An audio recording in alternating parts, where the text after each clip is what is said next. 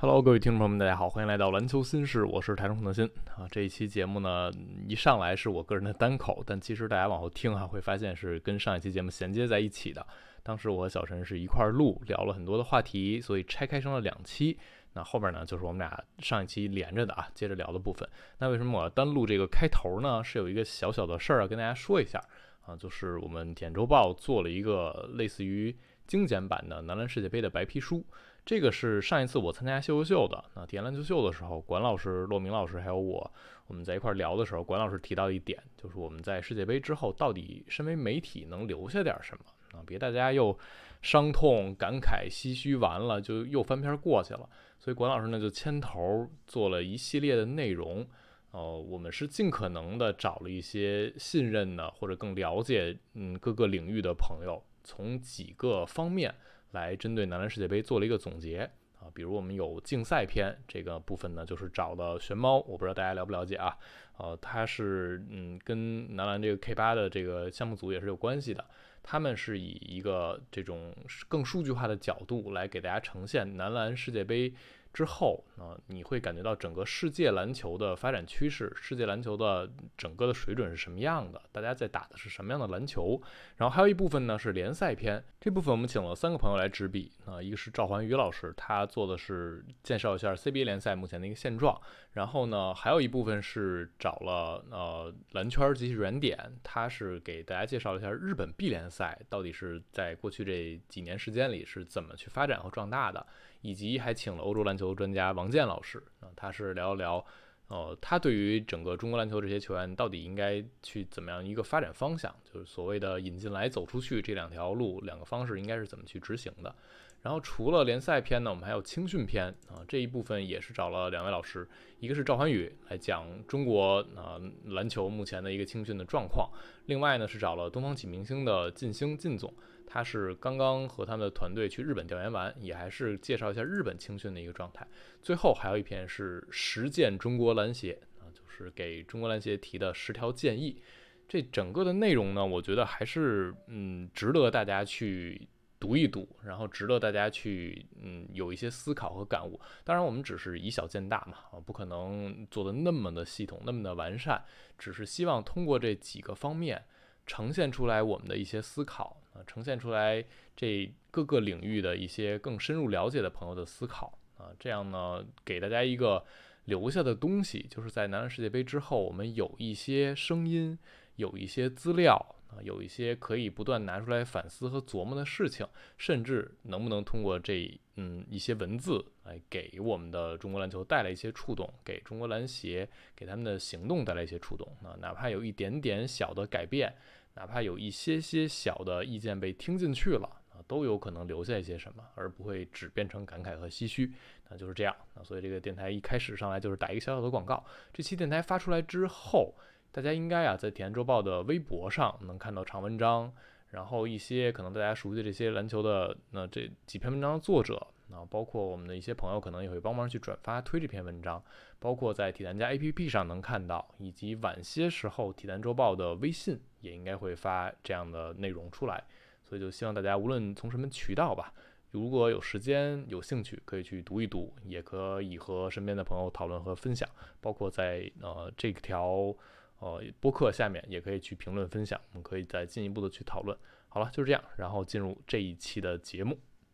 哎，那我们就聊到了第二个话题，这有可能是分到第二期节目里了啊。嗯，这个话题呢就是联赛。对，联赛呢，嗯，因为涉及到高水平球员的培养，就是联赛你能分成国内和国外，就是你可以球员去留洋。那我们主要的这一块儿呢，是肯定会聊 CBA 聊的比较多一些啊，因为这是嗯本土球员最大的一个土壤。那我们 CBA 联赛的现状大家看到了，呃，通过这次世界杯，大家直面的一个现实就是 CBA 整体竞争环境非常有限，竞争力非常弱，才导致我们的本土球员在国际大赛上，嗯，相当于露怯了，对露馅儿了。嗯对，你在国内呼风唤雨，你在国内是 MVP 级别球员，但你在国际大赛上就是发挥不出来，就是打不出来人们想象中的表现，甚至是副作用的。那这就说明我们的联赛土壤现在不够健康，没有办法把这些苗子变成真正的苍山大树也好，变成大草原也好，做不到这一项。那 CBA 联赛现在存在的最根本的问题，小陈会觉得有什么呢？就是对于国内球员来说，他的竞争是非常不充分的。没错，就是为什么我们会说这个球员有躺平的现象，嗯对吧？躺平对应的就是你这个环境竞争太不充分，嗯，所以才会导致一部分球员他就不想努力了就啊。是说反白正哎了，我们普通人太卷，但是这些球员还不够卷。对，其实是应该反过来，就是就是普通人不应该有那么大的压力，嗯但是这些职业联赛的球员，因为他们是一个竞技性的联赛哎，竞技体育嘛，你要竞嘛，所以必须卷起来，越卷越好。而且我们都说到 CBA 联赛都已经是这个领域本土最顶尖儿的了，对最顶尖儿的这几百号人，他们都不卷，我们这普通的劳苦百姓卷， 这有点说不过去啊。我们当然我们在各自领域如果做的顶尖儿了，赚大钱了，那我们也是希望能卷起来的，对，希望你能把这行业变得更好。对嗯，那接着说不卷造成这些球员水平低，嗯，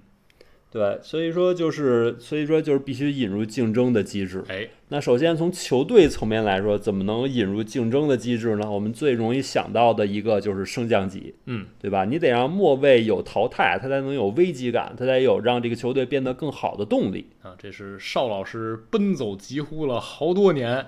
啊！邵小仙老师他一直在说 CBA 得有升降级，啊嗯其实不止邵老师，很多人都在说升降级这个事儿，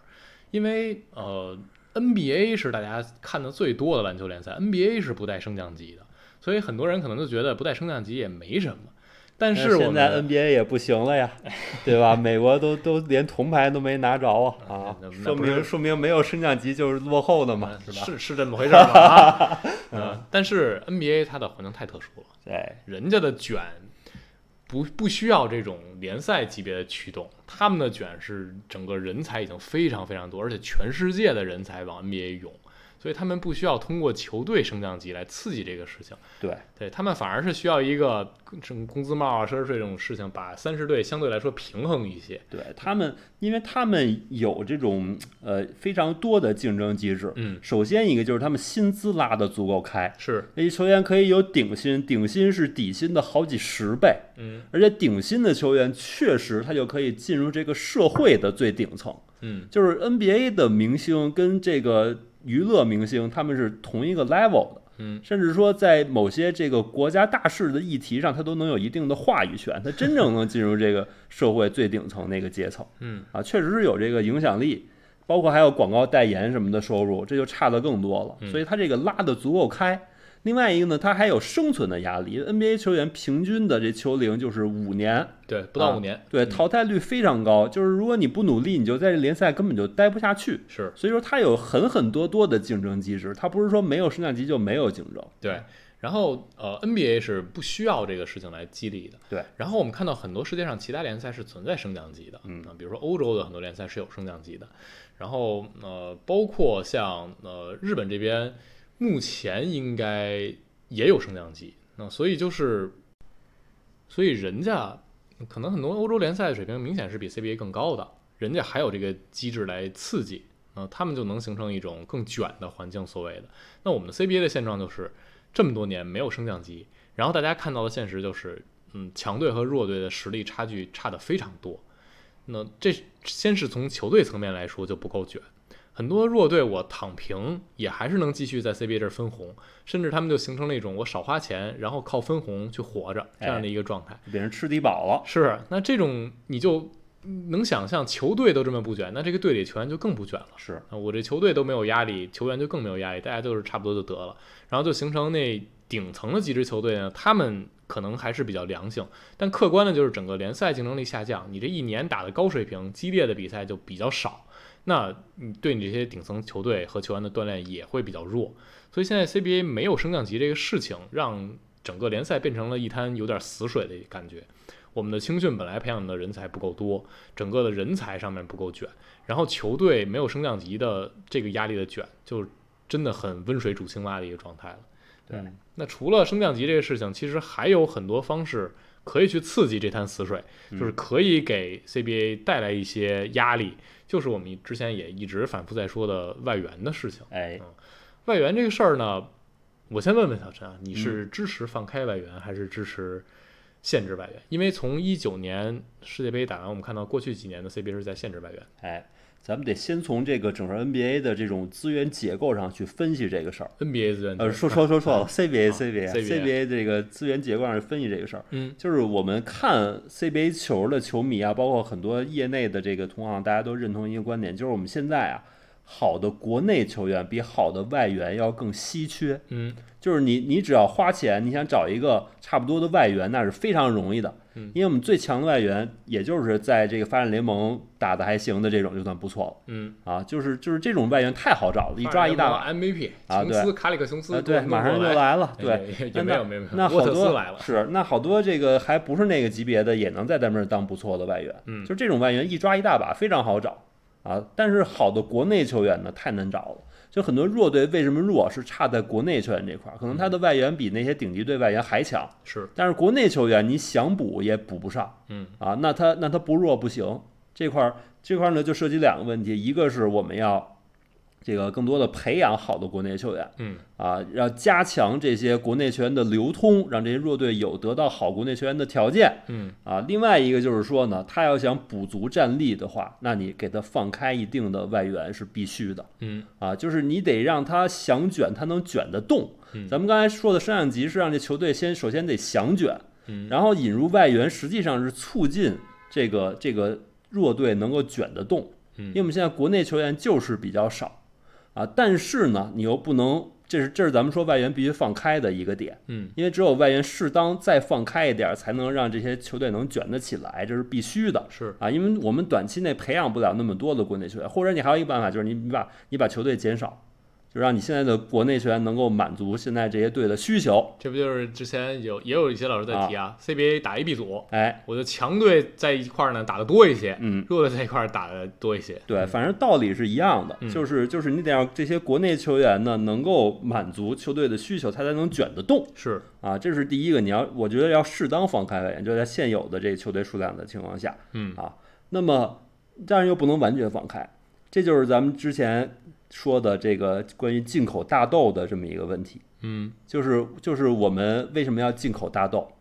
因为国外的大豆确实就是比我们的成本要低，嗯啊，所以它又便宜。那我们要大量的使用，我们就必须得进口。现在我们我们国家二零二二年进口了九千多万吨的大豆嗯啊，都是这个不是不是食用的，主要是饲料和这个油用。我们的缺口非常大啊，就是就是因为国外已经形成了成熟的大豆养殖体系，它能以更低的成本养出好大豆，就嗯，跟像咱们的外援似的，它能以更低的成本培养出这些好外援。哎那，如果你完全放开，那最后的结果就是我们的大豆大量依赖进口嗯啊。虽然现在我们不完全从美国进口，但我们还要从巴西进口，从俄罗斯进口。那外援也是一样啊。如果说你把外援完全放开，那人家已经有成熟的培养球员的体系，最后的结果就是确实就会挤占我们国内球员的资源。对，所以放开要适度。那呃等于没说， 也没有，不是不是我我的意思还是比现在要放开，因为是你现在这个国内就是国内球员和外援的性价比已经倒挂了，嗯，你要把它拉平，嗯拉平拉的差不多平之后就可以停止了，嗯那外援这个事儿呢，那简单给大家介绍一下其他联赛的情况吧。嗯，我们像欧洲那些联赛，那你像德国拿世界杯冠军了，德国联赛最近人家主帅也说了，我们联赛变得好一些，培养出来更多的人才。嗯德国联赛呢是允许有六名外援，然后没有什么出场限制。嗯，你像法国联赛法甲有六名外援的要求，就是最低啊、最多六名外援。然后意大利呢是，如果你这个球队啊是十人的球队，那你最多是五个外援。如果你是十二人球队，最多也是六个外援。所以欧洲很多这种联赛普遍呢，这个数字是六，嗯就是我这个球队里有六个外援。然后你像亚洲呢，日本，日本是可以有三个外援，同时它是有两个外援同时在场，可以，这个是最高的限制。然后呢，他们还允许有一个亚洲外援，亚洲外援是没有任何限制，跟我刚才说那个三个外援两个人在场是不冲突的。所以你就能想，日本可能很多时候它场上是三个外援在打，两个非亚洲外援再加上一个外亚洲外援，然后包括人家日本还鼓励什么呢？鼓励规划球员，就是如果我这支球队规划了一名球员，那他就算本土球员了，那就不占这个名额了啊。当然，人家日本对于规划球员限制就还是在我这日本那工作生活五年有这么一个要求。哎，呃，实际上国际篮联对规划要规划球员没有这个要求的，但人家日本有这个机制。那总的来说，无论是欧洲还是日本，人家的外援政策都比我们要开放。对，啊、其实大家往回倒一倒，不用太早之前，中国男呃 CBA 这边的外援也相对来说比现在要开放。当时我们有亚洲外援，嗯然后有呃四节六人次。那你如果你在整个的 CBA 联赛排名是靠后那些球队，第二个赛季就有亚外的资格了。那很多时候你在场上也能摆三个外援的，所以那个时候相对来说开放一些。然后后来呢，经过了一九年男篮世界杯兵败，大家讨论过这个事情啊。当时的有一种声音呢，就是我们应该限制一下外援嗯啊，因为我们的本土球员持球发动进攻能力太弱了，或者说你干核心的活儿干得太少了，到了联赛就全变成看外援唱戏。尤其是你有双外援的时候，在场上这俩外援把所有活儿都干了，你本土球员就是打杂的，那就是蓝领儿。那如果我这这本土球员在 CBA 联赛，这些好球员最多也就变成好的工兵儿。那我组一支国家队的时候，我就是十二工兵儿，那这比赛没法打。所以有这么一个基调在，才变成了限制外援。啊而且限制亚外呢，有一种说法就是养狼。那我把你这好的亚洲球员弄到我们联赛打，万一你打得比我们这个国内球员好，那不是培养你们的人才了吗？嗯，但是回头来看呢，呃，有各种各样客观因素吧，呃，有疫情因素，然后包括有乔治·戴维奇上任之后，他反而是更强调高大化，强调锋线球员。那这就让我们过去这几年练出来一些后卫球员呢，嗯反而没用上。比如像孙明辉最近几年在 CBA 联赛打得很好，然后像郭艾伦这种就不说了，呃、但是在呃这次的国家队里的没有体现出来。那总的来说，小陈是不是也还是觉得刚才像你说的，你还是觉得外援政策是适当的应该宽松一点更好？对，就是刚才咱们也说了很多地区的情况。那欧洲的情况，实际上它这个政策的目的是为了促进各个国家之间人才的一种流通，是，因为它并并不存在说我法国球员就比德国球员好多少，嗯，呃，德国球员就比塞尔维亚球员好多少，它都是差不多水平。那只不过大家可以多了一个选择，嗯而且欧洲之间这种人才的相互交流本身就是出不光是篮球领域啊，它整个人才的交流本身就是很充分的。嗯啊，所以说它这个政策呢，是我们看看就行，我们跟他们情况是差别比较大。那日本这个政策其实就比较值得参考，就是就是关于亚洲外援这个事儿呢，首先我们应该是有一个这种自信啊，另外一个就是说什么呢？实际上我们我们怕养狼，实际上我们应该做的是把我们的球员也开放他去其他联赛去流通。嗯，啊，就是就是要把整个流通的渠道都打开，我们不能是闭门造车。是，我觉得这几年已经证明了，如果闭门造车，那就是跟世界脱轨嗯，跟世界脱轨，我们的本来水平又是在世界中后段，那你一脱轨，你可能就很难跟得上了。嗯所以我觉得流通很重要。就本来我们跟其他亚洲国家是在一个水平，或者甚至甚至于说我们是领先的。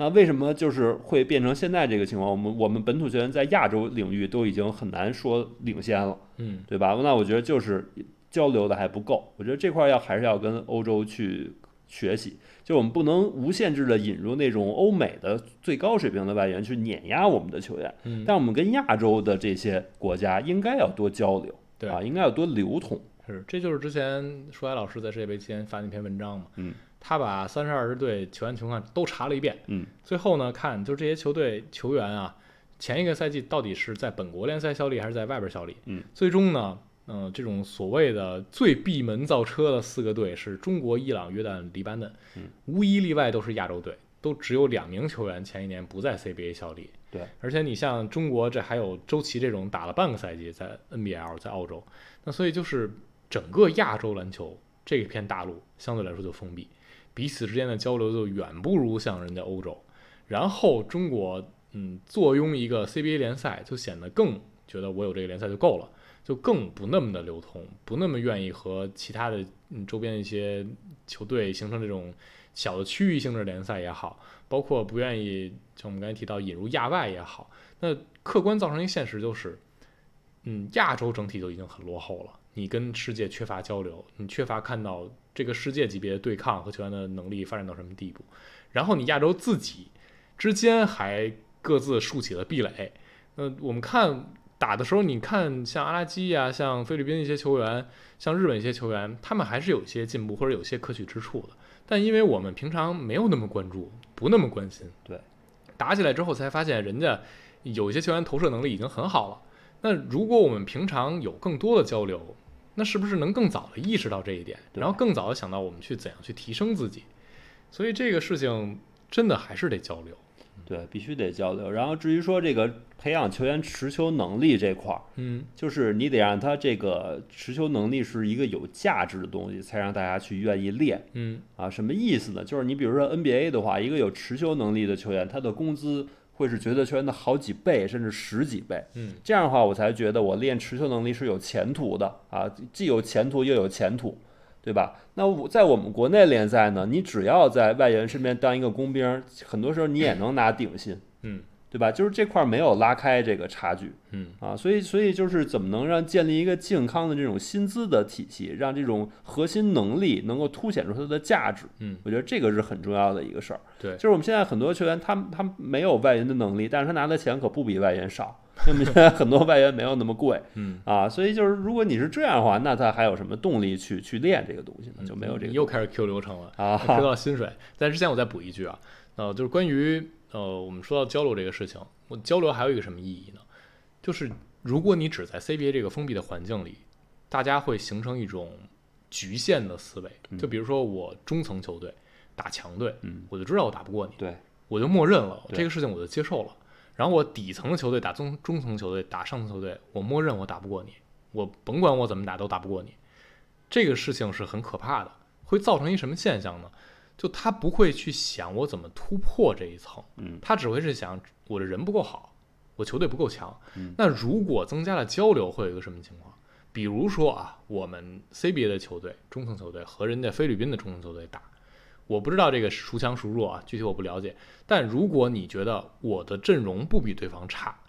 打起来的时候你发现你打不过对方，这个时候我觉得你真正的会去思考是不是我的球队的打法方式，我的球员的使用方式出现了问题。因为那天我在嗯，我们在聊完世界篮球世界杯这个事情之后，就是很明显的一点就是看到投射能力的差距了嘛，我就回去查了一下上赛季 CBA 的数据，嗯，我就会发现真正的场均三分球的出手的比例和产量，就是产量和效率。达到了一个标准，我忘了具体我查多少，百分之三十五的命中率，再加上可能场均出手三十次左右吧，我忘了具体数了啊，但就是这个意思。只有四支球队在那个线以上，四支球队是广东、辽宁、山西和同西。嗯广东、辽宁就是顶级球队了，嗯山西、同西是过去一个赛季给人留下非常丰深刻印象的队。山西是把进攻打得很华丽，他们的问题可能是防守不够好，但是他们的成绩也已经超出很多人想象。而同西也是一支上赛季很出彩的队，这支球队呢，嗯，有人会调侃网红队，但不可否认是他们的战绩也有大踏步的提升，虽然没进季后赛，所以你会觉得，就即便是这么一点点小的差距，就是在三分球的强调和投射效果上面这一点小的提升，就让这两支球队看上去会好一些。我觉得这个事情，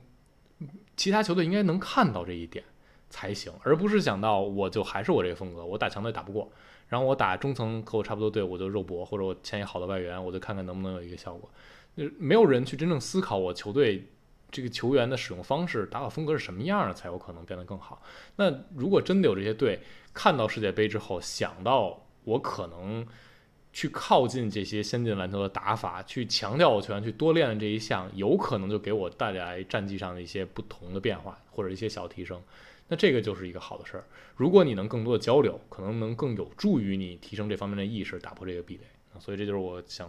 额外提一点，所谓的你的外援引入也好，亚外引入也好，包括你的更多的交流，都是为了提升这一些。对，那接着我们就说刚才小人 Q 到的啊，哎薪水这个话题，嗯薪水这个话题很热闹啊。最近有件事儿，就是野球地的这几位师傅们呢嗨，和他们的公司闹了一些小矛盾啊啊。矛盾的过程中呢，他们赚多少钱就公开了。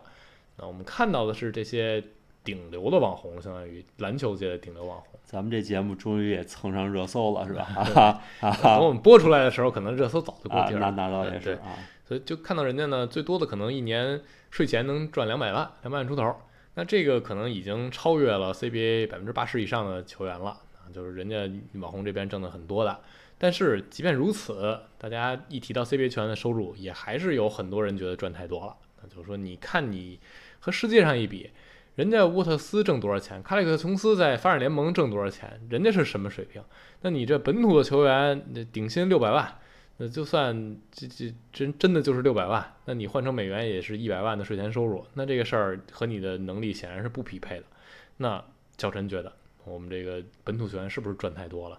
肯定是赚太多了。嗯，因为咱们刚才说了，就是现在本土球员成了稀缺资源了。是，你能签的外援，你你就就那么两个，对吧？你把它用到死，你还得有其他六七个球员来干活，嗯，对吧？但是我们整体的水平就那样，那你上哪儿找这六七个球员？你只能给他最高的工资，嗯然后然后把这坑全都填上，把这人的这个坑都占上嗯，啊，那你最后就会发现，它性价比完全是不如外援的。是，对，就是因为还是一个还是一个资源的平衡的问题，嗯，所以肯定总目前球员国内球员总体的工资肯定是超越，就如果我们跟世界水平去比啊，是嗯超越他们能力的。对。那你就觉得要不要限薪？因为这个话题是嗯反复会提到的。嗯，当然这次世界杯之后也会有人提。嗯呃之前中国男足也提了很多很多轮儿了。就是如果这些球员赚的太多了，是不是应该进一步压缩他们的薪水，形成一种比如我逼他去别的联赛也好，或者就是让你接受你现在这个水平就只能赚这份钱也好，让我们这个联赛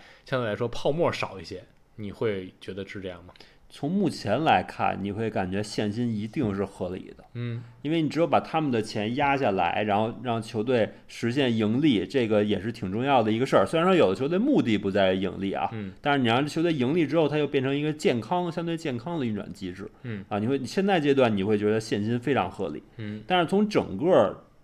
长期来看，还是那句话，就是你得尊重市场规律，嗯你不能一味摁着，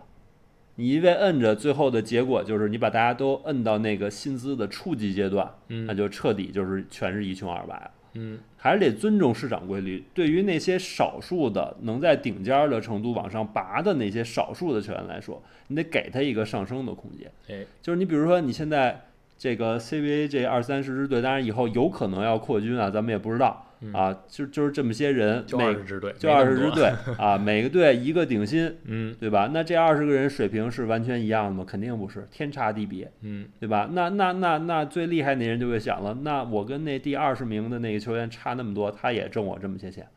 那我还努力什么劲儿啊？我就躺着得了嗯，对吧？那因为就是那你就会把金字塔这个塔尖儿这块儿进一步的摁平，嗯就现在已经整体已经往下塌了，好不容易有那么点儿尖儿，你完全限薪，那就彻底摁平。对，因所为以现在是这样，嗯呃，CBA 顶薪大家都知道，呃，每个队有三个顶薪名额，哎那最最高是六百万，对但实际上不是每个队都能给到，对就是我球队的最高的那个薪水就可以是顶薪，对，那有可能我这个队的顶薪两三百万，哎那人家那个队顶薪五六百万，说明你就所以你这个顶薪，比如设到六百万，嗯，就是还是能拉开更大的差距，哎如果你要是设到四百万呢，哎可能这个差距就会变得更小，没错哎啊，是这么个道理。嗯就是就是还是最终的最终，一切的一切都要尊重市场规律。嗯这个钱呢，它对球员也是一个激励。那么对于最最少数那波的球员，你还是要给他一个足够的激励才行。嗯因为这块儿确实也是对于球员来说最切实的一个东西，就是这个收入。嗯啊，咱们现在 CBA 球员可不像 NBA 球员说，我挣完工资之后，我还能拿工资好几倍的代言，那可没有啊，嗯 完全没有，就只是这工资。所以这工资怎么能设置的合理是很重要的。对，CBA 球员是就是非常非常集中，可以说就是嗯，你赚最多那些人，嗯，把代言大头全拿走了。哎，啊，剩下的你次一档的呢，可能就是会断崖式的下降，就非常非常集中。对嗯对，所以就是说，所以就是说，现在你看，肯定觉得整体现金是比较合理，确实也是如此。嗯还是那句话，因为咱们整体人性价比是不够的嗯啊。但是从长期来看，你要建立一个健康的、遵循市场规律的、有激励机制、促进竞争的一个薪资结构，嗯而不是完全把它摁平，最后彻底变成大锅饭的一个薪资结构。嗯。那其实关于限薪这个事儿呢，嗯，很多老师也聊过，我和小陈，嗯，在这方面态度，嗯，比较趋同吧。啊，就是我觉得目前来看已经差不多了。嗯就是在线呢，有可能真的就是打压这些球员的，嗯，积极性也好，就是如果你觉得他没有积极性啊，反正因为说实话，大部分球队这种顶薪不是特别的高，嗯嗯，没有高到很夸张的地步。对，而所且以有很多这种新秀球员，他们进来赚的那份钱也不多，是相比打野球这种当网红真不多。是当然，你不能说我每个人去打野球都是变成顶流，这也不现实。但确实是有这么一项存在的。那如果你在嗯所谓在薪水上再做进一步限制呢，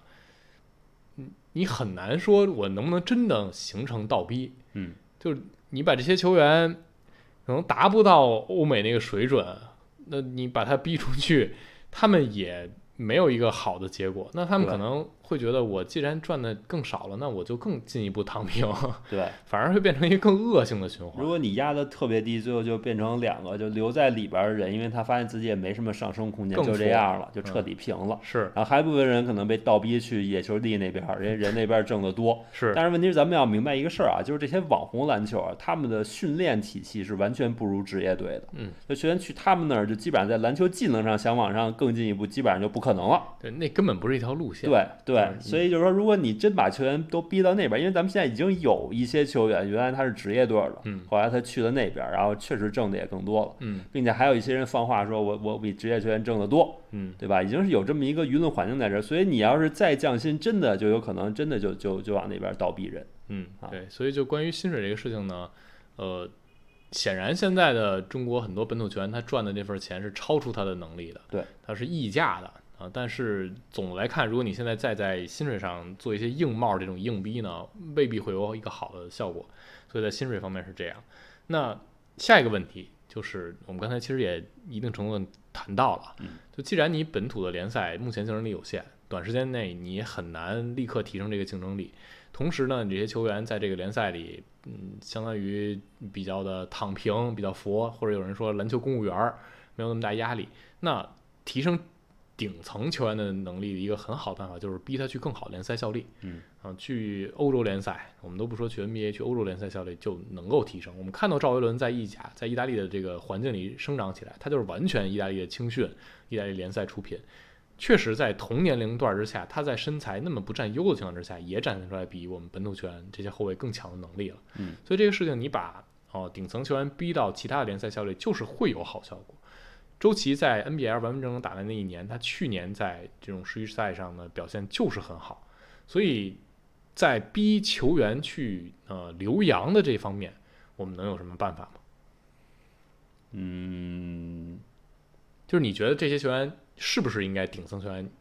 嗯，尽量的能送出去一些，送出去一些，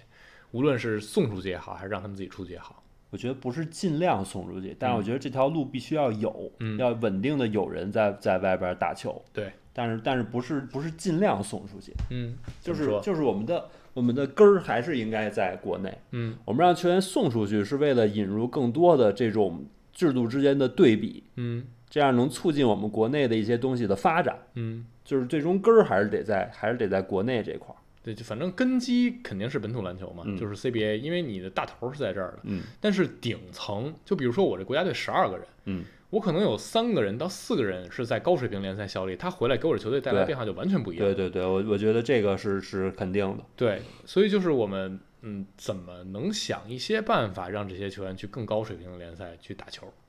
这个是其实之前其他一些节目提到了，那我们就再再重申一遍。涉涉及几个方面，嗯一个是很多球员为什么出不去呢？是因为他这个人是是被捆绑住的，嗯，是有人事关系在这哎儿，他可能属于俱乐部。那么俱乐部就会有这种担心，那你出去对我来说实际上是一种损失，甚至是一种隐性的这个永久性的损失。嗯，就是你回来之后，你可能一个是你可能不愿意在我这个队了，或者说你根本就不回来，你在那边联赛站住脚了，挣的也不少，那你也就不想回来了啊也。也行。周琦别 不是回来了，不是这你广告你觉得行啊，那人家球队觉得不行，嗯，对吧？确就是还是还是球员跟球队挂钩。那这个呢，如果像你刚才说，咱们长期来讲，这个球员跟学校是是从学校出来的，跟球队本来就不存在绑定的关系，那无所谓。那就无所谓了。嗯或者说这球员是是这个已经付了转会费，他已经算是自由身，然后培养他的机构也得到成本上的赔偿了、嗯啊，那这都这些都无所谓。赎身了，对，从长期来看，这种这种情况可能就没有。对，那短期来看的话，就是你得还是得给这些俱乐部一些补偿的机制，让哎他觉得我这样做是不亏的。是啊。那在这个层面，其实我们之前听呃秀秀秀的时候，Coach 任任老师提到过，就是嗯他就随便说几个点子，就是我们能不能，比如我这个俱乐部啊，站在俱乐部的立场，我怎么能鼓励俱乐部把这些球员送出去，让他们去打球？你肯定会给我一些战力上的帮助。那这个帮助怎么来？比如说，你能不能给我增设亚外？那就之前寇主任提到的，我辽宁队有张镇麟送出去去培养了，那能不能给我来拉莫斯？就是那人菲律宾打得很好，又很帅那个锋线，嗯，能不能给我们来这么一个亚外？我也没有什么使用限制，有这种机制，其实它只是一个思路啊，具体怎么去操作、去实施，有专业智囊团啊、CBA 联赛他们去设计，但这个思路是摆在这儿的，就是你需要有一些奖励，让球队更愿意去把球员送出去。对，其实是一种补偿。对，因为最近正好我在写，就是易建联那本书嘛，体验在出那本特辑，嗯正好我写到当年 阿联嗯去 NBA 的时候，他从他登陆 CBA 是零二到零三赛季，但在那之前，零二年的夏天他就参加了阿迪 ABCD 训练营，然后那年夏天他就去美国去新泽西去打了一圈儿，跟那些美国啊世界上一些呃年轻人去过招。当时大家就已经开始注意到易建联了，啊因为正好零二年姚明去 NBA 嘛，然后零三年的夏天。嗯，易建联就去了拉斯维加斯的大个儿训练营，耐克组织的一个。然后零四年的夏天，他去了耐克峰会。然后从零五到零六的夏天，就他在 CBA 已经是明星级别球员了，就是每一年都有人在说他的 NBA 前景了。所以在但在那个过程中，呃，零六年零五到零六赛季，易建联已经和广东夺冠了，他是 FMVP 总决赛 MVP，历史上最年轻的，嗯，也没有去 NBA。一个是他自己觉得我可能还没有达到，另一个呢就是俱乐部有顾虑，啊、包括中国篮协也有顾虑。如果他去到 NBA 没有办法稳定的打上球，那你篮协角度，你干嘛不在 CBA 继续练？嗯，对你自己可能更有帮助。那俱乐部也会说，我觉得你没有达到那个要求呢，我现在放你走，对我来说肯定是损失啊。那你自己要是也没真的能练出来，那我这不是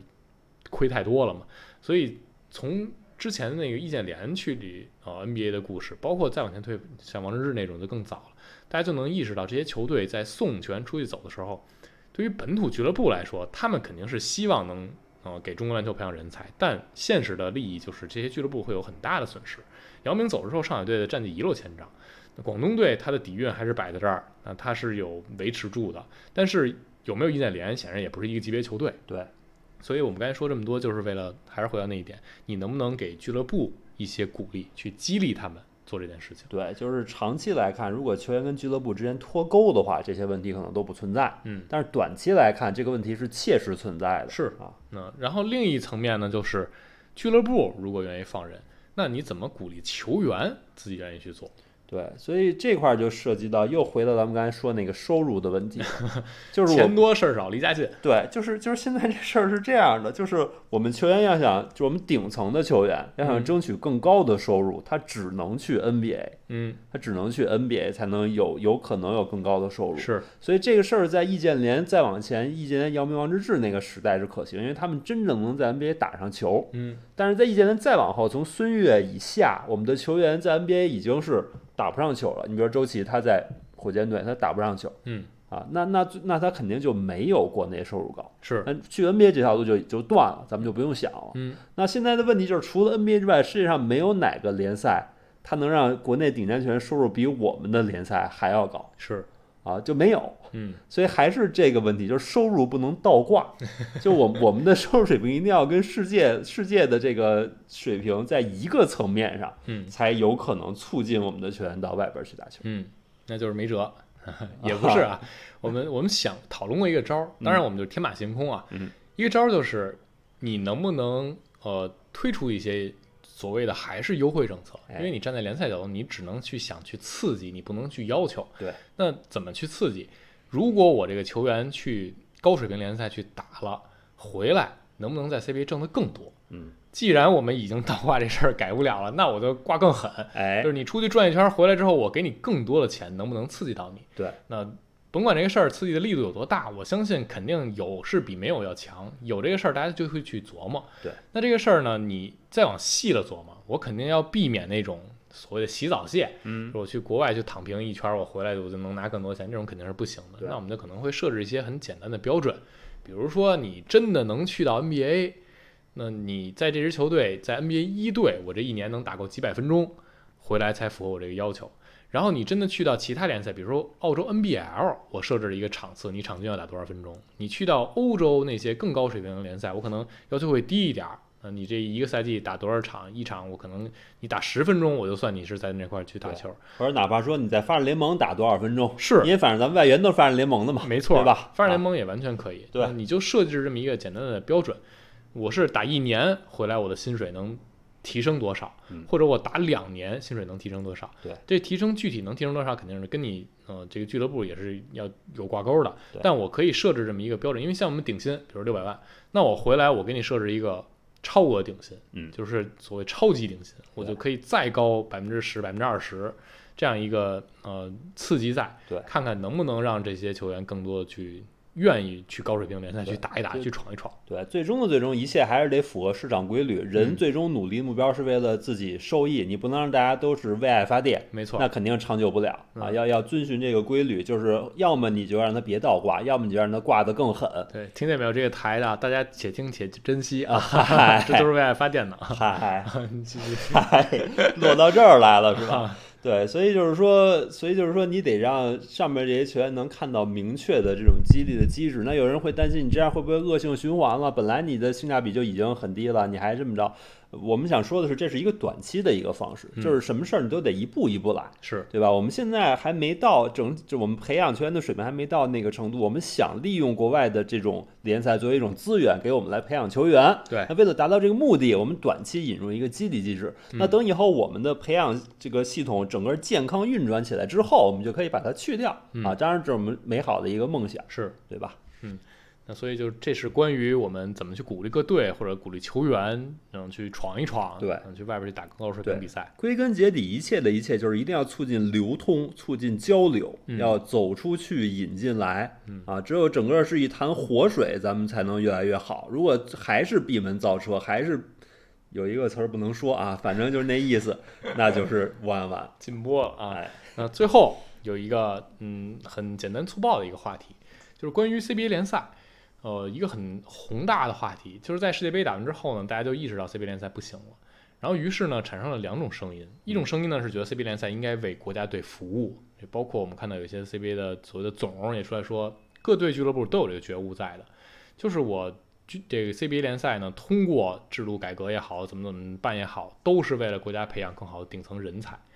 另一种呢是觉得 CBA 是 CBA，去国家队是国家队，没有必要让 CBA 为了国家队去做这种服务，而是应该把 CBA 嗯还原成一个更以职业化为目标的联赛，就哪怕我这个联赛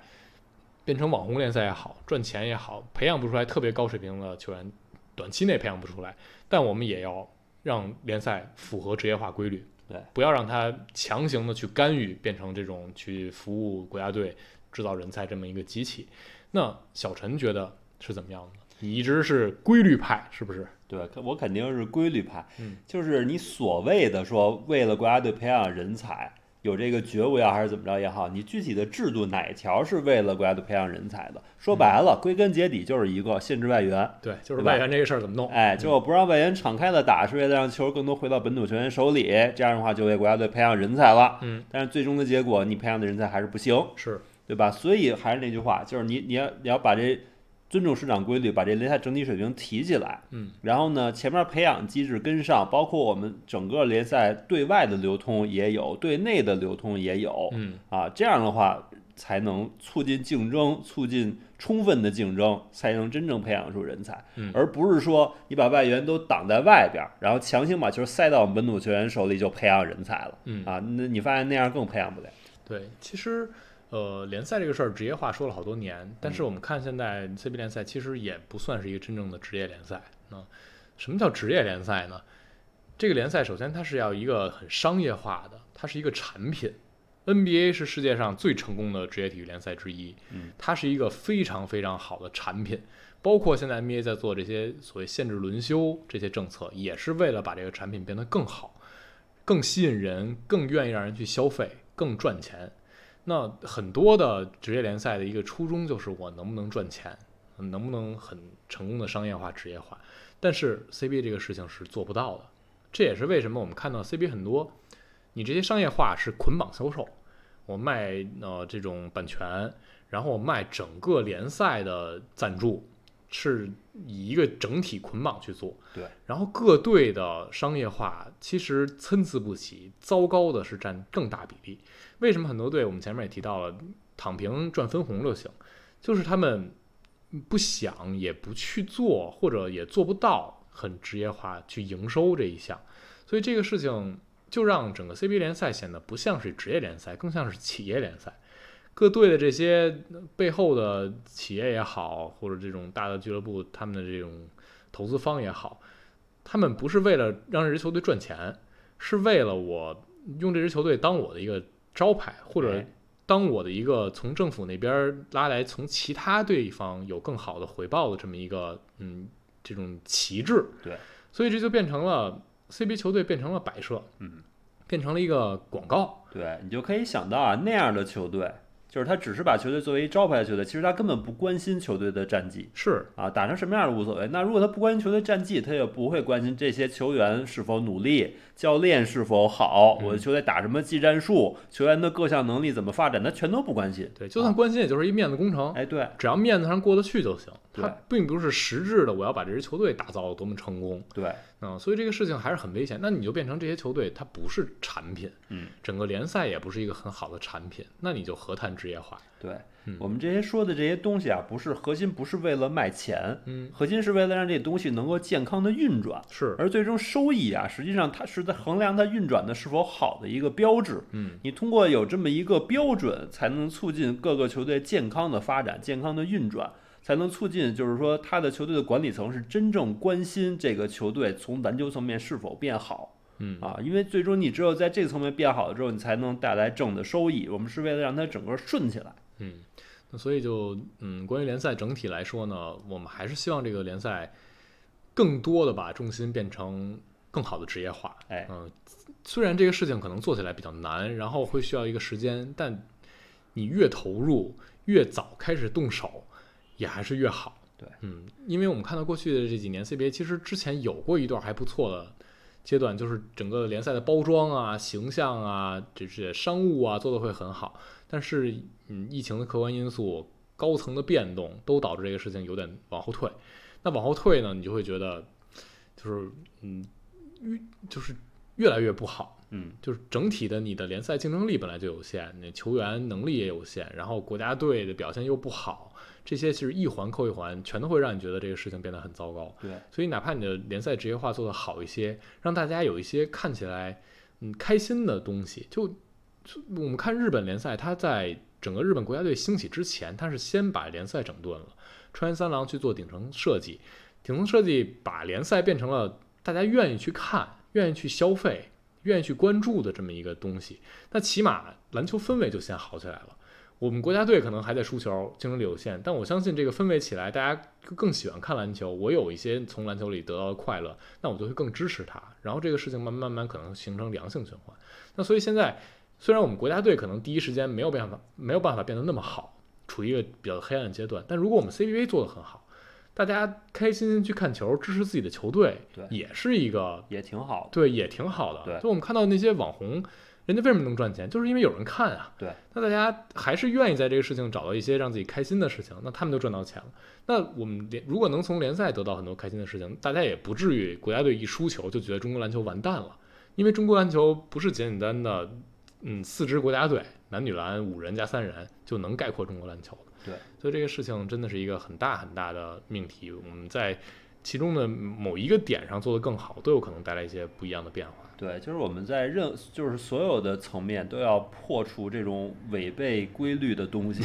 把这些枷锁都打破，才能让它更好的生长。我听你这语气，我以为你要说做出了一个违背祖宗的决定。嗨，行，那我们这一期呢，就先说到这儿，把联赛这一部分说完了啊。那后面呢，我们看看还有没有其他一些话题想聊。如果还有的话，啊可能会再聊一个小的细分的一个话题。那这期就聊这儿，也是感谢大家收听，也感谢小陈做客。那我们下期节目再见啦，拜拜。拜拜。